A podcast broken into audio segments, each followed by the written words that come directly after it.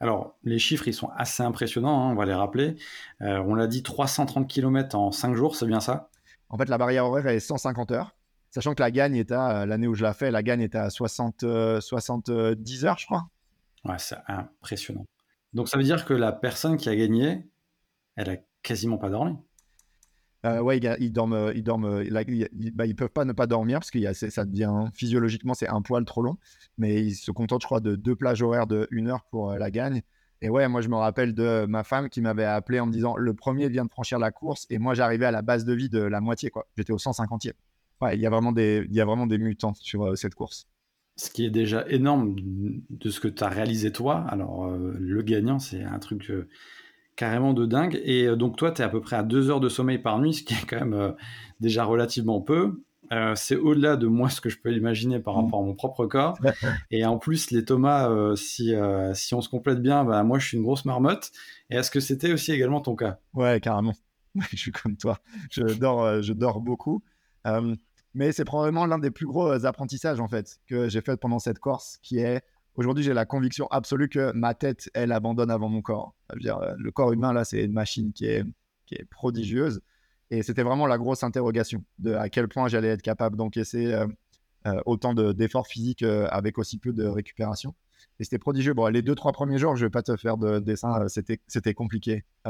J'avais des vertiges, des hallucinations. J'ai appelé ma femme pour lui tenir des propos incohérents. Enfin bref, au début, c'était un peu rude. Et puis, une fois que mon corps a pris un peu le coup de OK, je dors par, planche, par plage de 1h30, je mange très peu, mais très souvent, je mange beaucoup de sucre. Une fois que mon corps s'était habitué à ça, je me souviens avoir des, temps de récup de 1h, 1h15 où je repartais, mais j'avais l'impression d'avoir dormi 10 heures en fait. Donc, euh, ouais, je, maintenant j'ai la conviction que ma tête abandonne avant mon corps, c'est une évidence.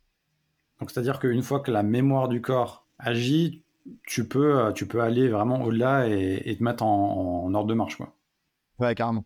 En fait, c'était ça. C'était comme si l'idée de pas dormir, elle était plus violente que le fait de ne pas dormir euh, physiquement. En fait. Mais c'était plus euh, ma tête qui me disait Oh la vache, Tom, t'as dormi qu'une heure, etc. Ça me faisait plus mal que en fait mon corps qui lui avait quasiment récupéré. Donc, euh, ouais, c'était assez intéressant à vivre. c'est assez impressionnant. D'ailleurs, ce qui m'a surpris aussi en, lisant ton livre, c'est qu'il y a le côté narratif, puisque tu racontes comment tu t'es préparé, tu racontes l'ultra trail. Euh, donc il y a ces deux grands moments euh, dans, le livre, mais il est très segmenté, un peu comme la course, parce que euh, pour atteindre un gros objectif, il faut avoir des sous-objectifs. Et, pour y arriver, ben, ce qui est assez agréable dans le livre et facile à lire, c'est qu'il y a des vrais conseils et des tips actionnables. Alors, sans tout dévoiler, évidemment, comment, tu veux, comment tu peux nous expliquer ce que tu as voulu mettre dans ce livre? Oui, bah, en fait, c'est une partie de mon job, moi, c'est en, entreprise, c'est d'aider les organisations qui ont des projets complexes à, avancer. Et dans mon job, on entend par complexe euh, lorsqu'il y a plus d'éléments quand on démarre une activité et qu'il y a plus d'éléments que l'on ignore que d'éléments que l'on connaît ou que l'on maîtrise. Et pour moi, nos rêves, c'est la quintessence de ça.